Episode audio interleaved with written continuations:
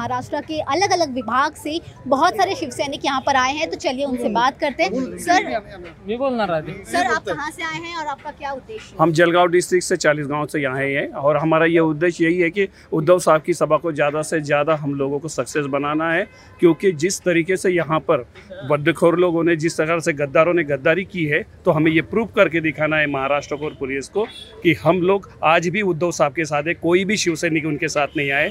उनके साथ जो भी लोग आए हैं वो चार सौ रुपये रोज से भाड़े से मंगाए गए हुए लोग हैं।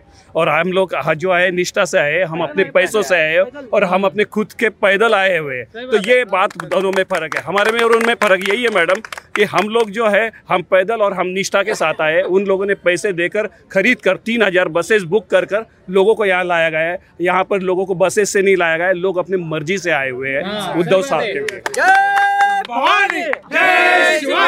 मेरा सवाल ये है आप लोगों से इस बार पहली बार ऐसा हो रहा है कि दशहरा रैली दो जगहों पर आयोजित की जा रही है तो इसको लेकर आप देखो मैडम उससे कोई फ़र्क पड़ने वाला नहीं है क्योंकि जो उद्धव साहब को चाहने वाले लोग हैं वो प्योर शिव सैनिक है और उनके तरफ़ आने वाले लोग पैसे से और भाड़े से लोग मंगाए हुए हैं तो उससे हम लोगों को ज़्यादा फ़र्क नहीं है पैसों की चीज़ ज़्यादा दिन नहीं टिकती जो निष्ठा होती है वो ज़्यादा दिन टिकती है ये आपको भी आप ही जानते हैं और संपूर्ण महाराष्ट्र भी पूरा जानता है ये और क्योंकि ये उद्धव साहब के खिलाफ जो षड्यंत्र इन्होंने रचा हुआ है, जो ठाकरे परिवार को बदनाम करने का काम इन्होंने किया है, और ईडी के दर से ये लोग जो पार्टी बदल कर यहाँ पर नया गढ़ बनाकर स्थापन किया गया है, ये सब ईडी के डर से गए हुए लोग हैं, और अब हमारे पास शिवसेना में गद्दार और भ्रष्टाचारी लोग चले गए अभी जो कुछ लोग बचे हैं वो हमारे निष्ठावान और ईमानदार लोग बचे हैं। हम इनके भरोसे पर महाराष्ट्र का किला काबिज करके बताएँगे, कोई भी हालत में एक एक शिव सैनिक अपने घर से अपने परिवार का हर सदस्य और यहाँ पे उद्धव साहब के साथ रहेगा।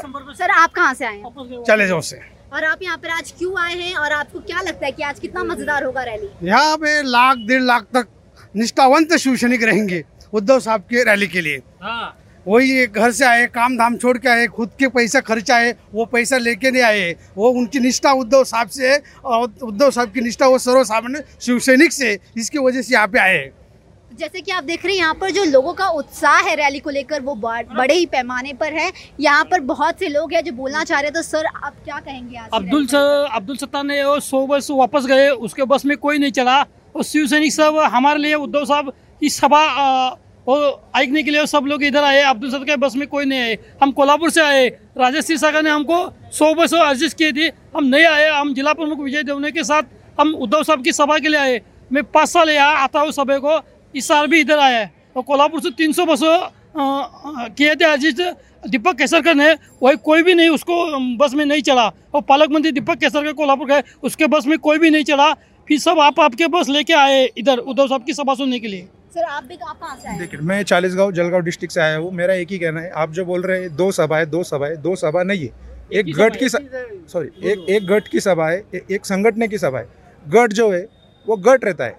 वो यानी एक ग्रुप रहता है। वो ग्रुप ढाई साल तक रहेगा बाद में नहीं रहेगा। जो सेना है वो सिक्सटी सिक्स ईयर से है। वो वो हमेशा रहेगी। और उद्धव साहब के साथ ये ग्रामीण जनता जो है मैं ग्रामीण भाग का इंसान हूँ वो उनके साथ ही रहेगी। संगठन एक ही है ग्रुप दूसरा है। वो बीकेसी पर जो हो रहा है वो सब इवेंट की तरह हो रहा है। मुख्य वाले का ग्रुप है बस इतना ही कहना चाहूँगा। जैसे कि आपने देखा यहाँ पर जो उद्धव ठाकरे के शिव सैनिक है वो यहाँ पर बड़े पैमाने पर आए हैं यहाँ पर वो काफ़ी उत्साहित है आज की रैली को लेकर। साथ ही इनका ये भी कहना है कि जो बीकेसी में रैली होने वाली है, वो सिर्फ़ ढाई साल के लिए उनकी सरकार आई है और वो खत्म हो जाएगी, पर शिवसेना के शिव सैनिक हमेशा ज़िंदा रहेंगे। आप देखते रहें एच न्यूज़ आप तक हम हर पल की खबर पहुंचाते रहेंगे। धन्यवाद। अब खबरें पाइए सबसे पहले हमारे मोबाइल न्यूज़ एप्लीकेशन पर। एंड्रॉइड या आईओएस प्लेटफॉर्म पर जाइए एच डब्ल्यू न्यूज़ नेटवर्क को सर्च कीजिए, डाउनलोड कीजिए और अपनी सुविधानुसार भाषा का चयन कीजिए। खबरों की भीड़ में अपने काम की खबर पाते रहिए।